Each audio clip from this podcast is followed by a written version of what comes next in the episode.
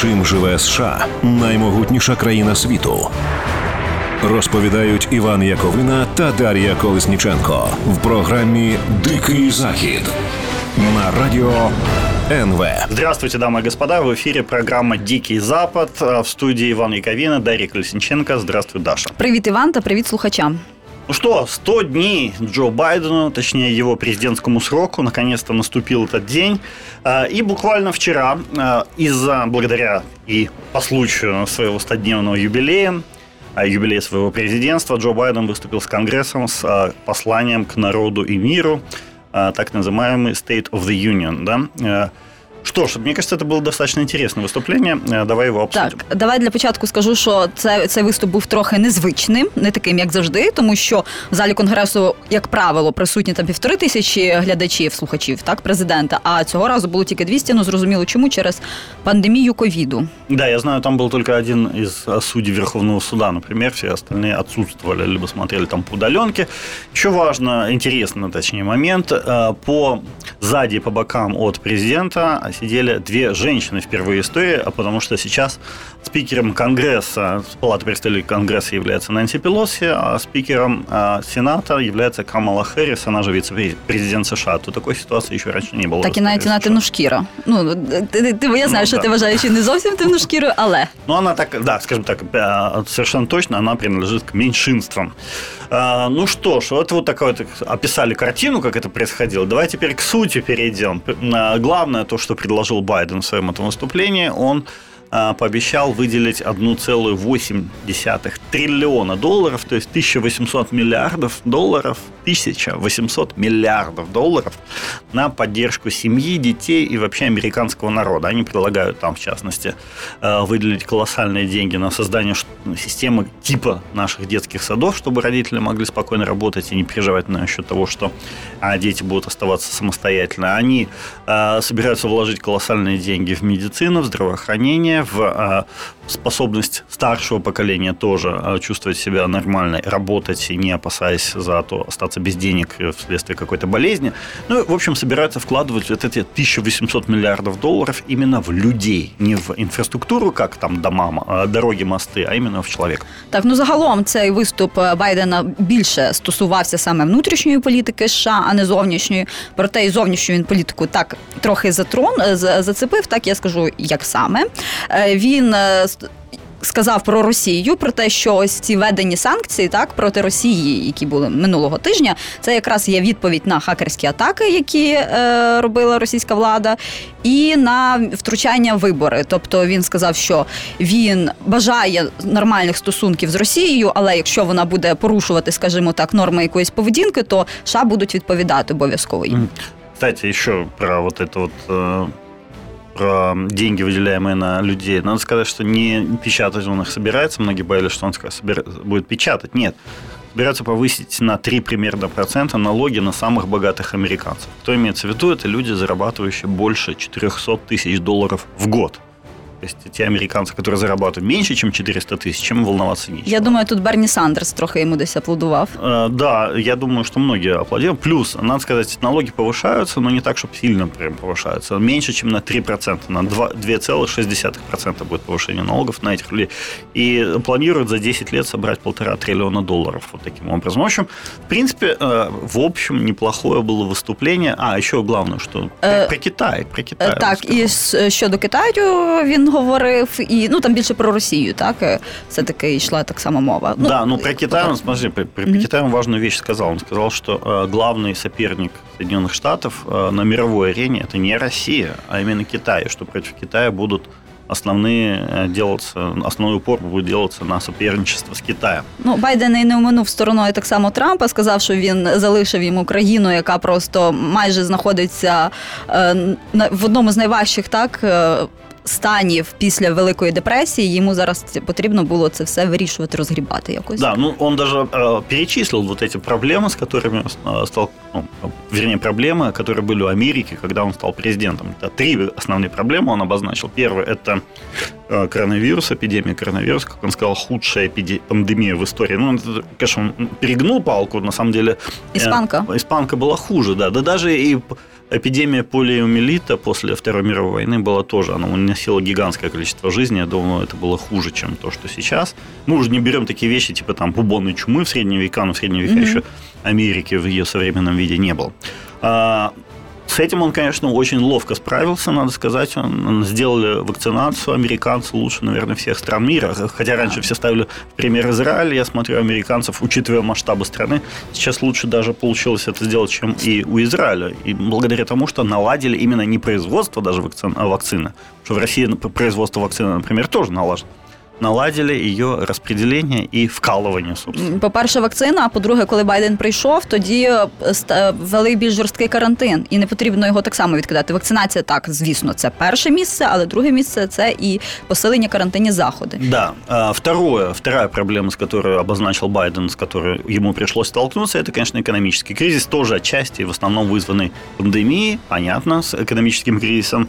Тоже плюс-минус Америка сейчас справилась, благодаря вот тем самым а, помнишь, мы с тобой говорили уже о предыдущих инициативах Байдена, о вливании в экономику гигантских сумм денег. Это помогло. Экономический кризис преодолен, начался экономический рост. Сейчас даже очень быстро увеличується кількість робочих місць. Я тобі навіть щось скажу, що міністерство праці минулого тижня повідомило, що вимоги вимоги про виплату компенсації по безробіттю у США е, впали до найнижчого рівня більше ніж за рік. Ну вот, останнім да, часом. То есть, началось, очевидно, оживление американской экономики. Меры, принятые правительством Байдена, дают о себе знать. Ну и третье, он сказал это, обозначил нападение на Конгресс, атака на демократию как таковую. То есть это попытка свергнуть, по сути дела, демократический режим, демократический строй в США. Он сказал, виду Байден сказал, что с этим тоже справились. Э, э, эта угроза устранена, мы идем вперед, как он объявил, и, в общем, все, он э, видит будущее, так сказать, в э, радужному світі, я би сказав, в радужному хорошому смысле світі. Ну, поки що для нього в нього для цього є підстави, відверто кажучи. Это, это совершенно точно. Ну и давай э, мы немножко обсудим и выступление Байдена, и 100 дней ну, уже в следующей части программы. Чим живе США наймогутніша країна світу?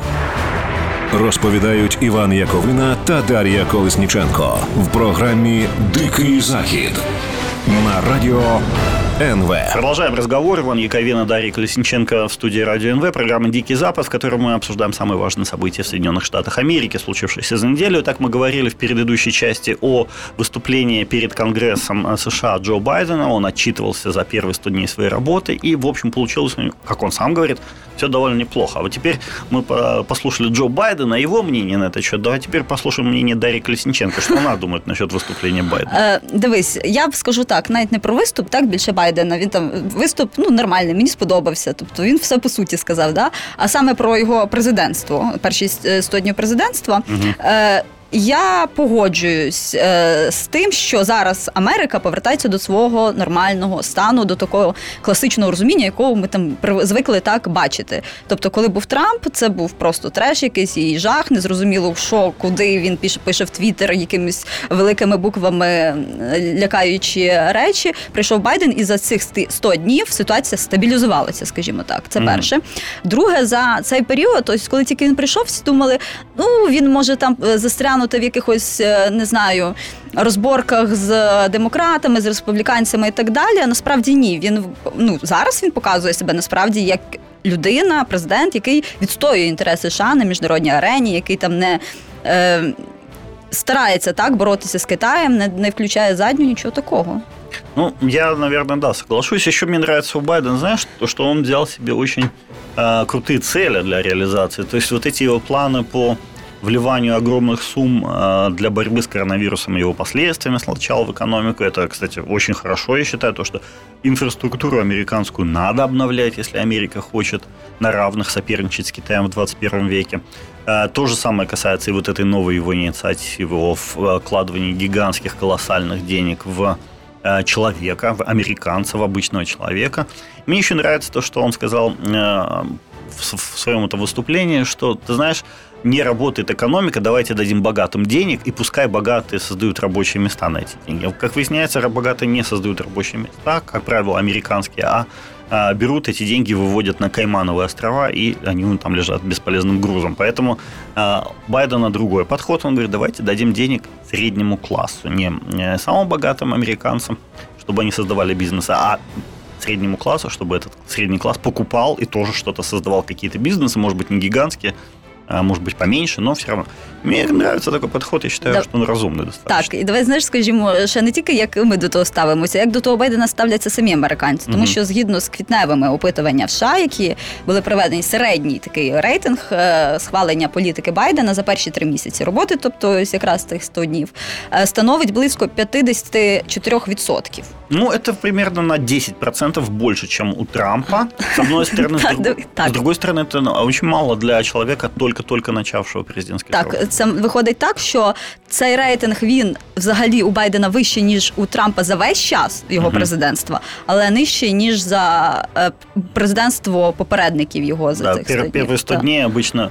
Ну почему? Потому что Америка очень поляризована. Я даже видел такое мнение, что даже если Байден придет и даст каждому республиканцу по 100 тысяч долларов, они все равно его будут ненавидеть просто потому, что он Байден. Ну тому що Трамп всім сказав, що Байден вкрав вибори. Є частина суспільства, все таки, яка в це вірить. Да, еще один момент, о котором мы, конечно, не можем не упомянуть, это э, то, как э, Джо Байден и его внешнеполитическая команда строят, выстраивают свои отношения с Россией и Украиной. Ну вот, например, что касается России, тут надо сказать, э, на этой неделе Российская Федерация официально признала США недружественным государством. Туда э, в список этих недружественных э, государств попали такие классные страны, как Канада, Австралия, Великобритания, э, Чехия и Украина. Неожиданно, тоже недружественная страна. Ну, в общем, впервые, наверное, ну, за долгое время Украина оказалась в списке, в одном списке с такими странами, как США, Канада, Австралия, э, Германия, наверное, Чехия. То есть, хотя нет, Германии там, по-моему, нет. Ну, в общем... Непогана есть, компания, да, однозначно. Компания отлично. Э, Это, во-первых. И, во-вторых, ну, Байден, как мне кажется, ведет свою политику относительно России, выстраивает ее пока, сейчас, на данный момент, очень разумно, очень спокойно. Он не шарахается ни в одну сторону, ни в другую. Он постепенно-постепенно наращивает давление на Россию и при этом помогает Украине. Мы видели, как он а, фактически одним телефонным звонком снял, снял опасность а, российского вторжения в в восточной области Украины, а также, может быть, в южной области Украины. Так. Поэтому, в общем, я думаю, а, Байден не- неплох в внешнеполитическом смысле. Так і навіть е, політика України в, с- в самій Україні після того, як Байден став президентом, дуже сильно почала змінюватися. Тут різко ввели санкції проти телеканалів Медведчука і самого Медведчука і його дружини. Е, потім що там е, ще під санкції почали потрапляти якісь там так проросійські Да, да. сили. Е, Почали більш так боротися з корупцією. Зараз ось починається, знаєш, от, е, в Україні хочуть Байдену сподобатись, тому що Трампу Да, там неможливо було сподобатись особливо, тому що він Трамп ненавидів да, він не, не м'яко. Я хотіла сказати, що він був не зацікавлений. Ну, так, ненавидів Україну. А Байдена Байдену навпаки у влади української є якийсь стимул, тому що якщо він вони будуть робити все нормально, так не будуть стрянути в якихось корупційних скандалах і там так далі, то будуть їм допомагати. Ну да, Мне показалось, что э, тот же Владимир Зеленский, который опасался идти на какие-то резкие шаги, пока Трамп был у власти, а с приходом Байдена начал действовать смелее. И вроде бы даже какие-то там движения в направлении вестернизации э, и ухода Украины от России в сторону Европы ну, более активными Та стали. я скажу навіть так, що зараз для України якраз просто найкращий час для того, щоб повністю відділятися від цього російського якогось впливу і е, жаху. Ось да, такого. как это пришла зима, настанет лето. Спасибо Байдену за это. Я ду- думаю, э, Байден действительно э, много хорошего сделал уже для Украины. И санкции не будем забывать. Кстати, опять же, то, что в июне будут введены против России еще одни санкции. И Байден сказал, что это тоже будет не конец, и дальше будет продолжение продолжение. В общем, все не так уж и плохо. Но э, на этой неделе, кстати, тоже была совершенно замечательный привет, можно сказать, из прошлого. Э, Господин Джулиани, всем известный э, адвокат э, Дональда Трампа, в прошлом занимавший пост мэра города Нью-Йорк, оказался э, в- на первых страницах криминальной хроники. У него прошли дома обыски, началось там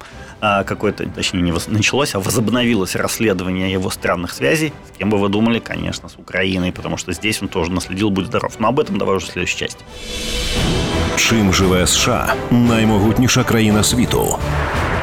Розповідають Іван Яковина та Дар'я Колесніченко в програмі Дикий Захід на радіо НВ. Так, в ефірі Радіо НВ продовжуємо говорити про США про те, що там цікаво відбувається. Зараз ми в минулій частині тільки почали говорити про те, як. Які проблеми, з з якими про- проблемами зіткнувся колишній адвокат колишнього президента США Дональда Трампа Руді Джуля- Джуліані? У нього пройшли обшуки. І за- е, до речі, тут має місце Україна е, зразу ж, е, тому що як не ще не зрозуміло цілком, чого саме стосуються ці обшуки, але е, як за тими даними, які вже є в ЗМІ, так то вони стосуються саме. Лобізму Джуляні, який він проводив в Україні, тобто він тут мав дуже тісні зв'язки з частиною з українських олігархів, політиків і так далі. І зараз так підозрюють його, що ці всі зв'язки були не цей лобізм був незаконний, тому що Да. там він, по-моєму, має з- легалізований так уша лобізм. Да, а, ну, подозревают э, Джулиани в том, что он занима- за а, получал в Украине деньги, и эти деньги использовал не для оказания, скажем, услуг тем людям, которые платили, точнее, не тех услуг. То есть, например, он получал какие-то консультационные якобы деньги за услуги, а на самом деле его работа была в том, чтобы представлять интересы тех людей, которые ему платили, украинцев а, в США перед Дональдом Трампом. Так я так розумію, що під час цих обшуків вже в ЗМІ з'явилася інформація, що навіть вилучили там деякі в нього електронні пристрої, може там якісь е, емейли, щось таке має бути. Да, Ймовірно. Ну, о чем, в общем, и речь? О том, что Джулиани, когда был а, адвокатом Дональда Трампа, его представителем, он приезжал в Украину, у него как бы две цели были. Первая цель – нарубить бабла для себя. Собственно, он встречался тут с разными сомнительными персонажами или не обязательно сомнительными, а какими-то такими, ну, не очень обычными людьми. Э, и убрал у этих людей деньги и обещал представлять их интересы перед Дональдом Трампом. Например, он там, а, насколько мне известно, с какими-то олигархами встречался и так далее. А Потом, э, д- это первая часть. А Вторая часть, он искал компромат на а, Джо Байдена э, здесь, э, в Украине. Для этого на него работали такие люди, как Павел Фукс, Лев Парнас. Э, Достаточно странноватые типы, два из... э, Они родились в Советском Союзе, но жили в Нью-Йорке, объявлялись американскими гражданами. Так вот эти два товарища катались тут по Украине, как э, такие, знаете, э, жулики из э, старых каких-то романов и пытались в- для себя, во-первых, тоже выбить какие-то деньги, во-вторых, найти компромат на Джо Байдена. Так у лютому цього року навіть у Тайм з'явився цілий матеріал про те, як Джуліані тиснув на українську владу, зокрема на офіс президента, щоб домогтись від е, там Зеленського, я так розумію, зокрема розслідування щодо Байдена. Да, вот, э, собственно, вот тот самый телефонный разговор, из-за которого чуть не случился импичмент Трампа, и организовывали люди Джулиани. Они здесь договаривались, пытались договориться, по крайней мере, чтобы Зеленский начал какое-то расследование Ну, там против э, Таке Байдена, по, по, Хантера и Джо Байдена. Так, послуга за послугу. З Укра- ну, в Україні він, ти знаєш, так дуже тісно спілкувався з бізнесменом Павлом Фуксом. В них тут були якісь свої справи. Але Фукс заявив, що Б- Джуліані так е, обіцяв інвестиції е, йому якісь в Україні, зокрема в Харків. Так він навіть в Харків приїжджав, зустрічався там з покійним вже Кернесом. Але за словами Фукса, ніякі інвестиції так і не послідували. І обіцянки залишились тільки обіцянками. Ну, конечно, э, было бы странно, если бы Джулиани сдержал свое слово Я- перед какими-то харьковскими товарищами. Я навіть е, зацитую зараз, що казав Фукс про. Самого Джуліані про його візит в Україну цитую: покійний Геннадій Адольфович, це Карнес, якщо хтось не знає. Так, він взагалі його фанат, тобто Джуліані. З огляду на тре, е, на тренд, що Україна пішла у бік заходу, ми вважали, що запросити Джуліані це буде дуже круто для іміджу Харкова підняти. Е, Він тоді не був ні адвокатом Трампа, ні ким. Да, ну никем он не мог Ну не да, быть, потому никем, что да. он уже был на тот момент как минимум был прокурором Нью-Йорка Так, и и мэром. этого города, Поэтому совсем никем он, конечно, не был. Но еще интересно то, что а, Джулиани здесь встречался в Киеве с Андреем Деркачем, которого американцы считают агентом российских спецслужб. В общем, компания, компания, с которой Джулиани тут тусил в Украине, она реально очень какая-то странноватая, сомнительная. То есть, я думаю, там есть э, чем заняться американским следователям. Адвокат, кстати, самого Джулиани, тоже итальянец, Костелло, Роберт Костелло сказал, что это узаконенное гопничество, то, что наехали на а, Джулиани. И тут еще такой момент. При Трампе и ФБР, и Министерство юстиции США были категорически против проведения обысков у Джулиани, поскольку вообще обыски у адвокатов это достаточно редко. Р- так, раніше обшуки у адвоката проводили тільки у Майкла Коуена, так само колишнього адвоката Трампа. Ну, как всегда, да. Но сейчас новый, э, новый генеральный прокурор США Мэри Гарланд его зовут, он дал разрешение на проведение таких обысков. И что еще важно, очень важный момент, который у нас не все замечают.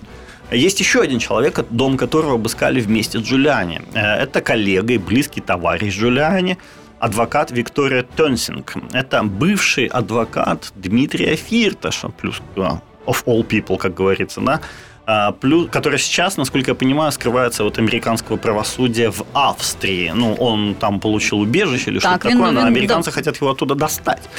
И кроме того, эта Виктория Тонсинг была а, контактным лицом со стороны Джулиани для всех странных украинских деятелей, которые искали компромат на Джо и Хантера Байдена здесь, в Украине. То есть она была связующим звеном между Джулиани и Украиной У этой женщины, я предполагаю, могут быть какие-то интересующие следствия, э, информация, э, ну, информация какая-то полезная для следствия при розслідуванні связі странних Джуліані Так вона, і України. так, вона якось навіть сама підв'язана під республіканську партію. Вона чи є її членом, чи щось таке, Ну, там то точно не пам'ятаю. І до речі, якщо хтось думає, що там якась молода жінка така 40-річна сидить, то насправді не так. Там цій е, адвокатці їй вже 80 років майже. Ну вот, да. То есть э, там ком- компания себе настоящий паноптикум. И я думаю, э, американские следователи там могут найти очень много всего интересного. Кстати, э, следствие также, в числе прочего, считает, что это именно Джулиани организовал увольнение Марии Иванович. И по американским законам это не совсем законно, потому что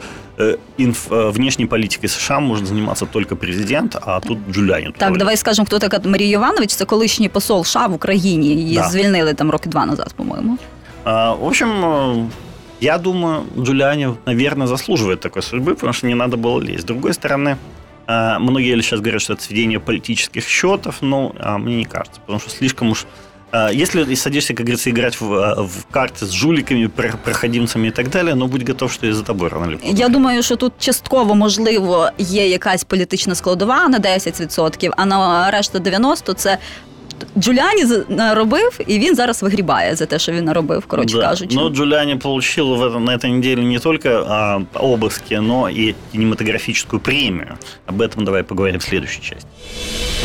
Чим живе США наймогутніша країна світу? Розповідають Іван Яковина та Дар'я Колесніченко в програмі Дикий Захід на радіо НВ. Так, в ефірі радіо НВ Дикий Захід говоримо про колишнього адвоката Дональда Трампа Руді Джуліані.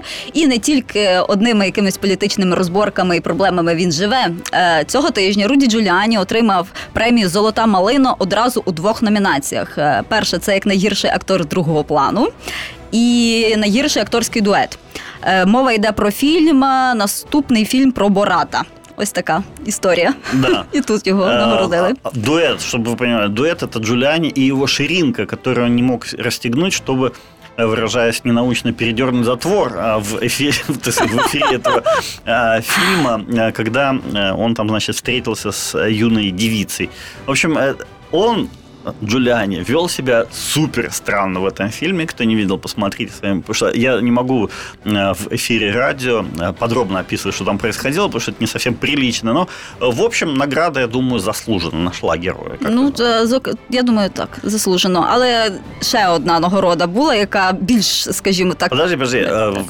Надо еще сказать, как, кто, какой фильм получил худший, худший фильм на этой «Золотой малине». Так, худшим фильмом 2020 года стал фильм «Абсолютное доказательство», тоже про республиканскую партию, тоже политический фильм, потому что там речь идет о том, что на самом деле китайцы подстроили выборы 2020 года таким образом, чтобы победил на них Джо Байден. Конечно, фильм – это сплошной фейк, полное фуфло, но, тем не менее, вон, да, э, получил «Золотую малину» как лучший фильм. я думаю, республіканці вже там між собою обговорюють, що е, золота малина просто куплена демократами спеціально для якогось компромату. Вполне, то есть не, не просто ты думаешь, они так и думают, потому что э, всегда считалось, что Голливуд полностью находится под контролем демократической партии.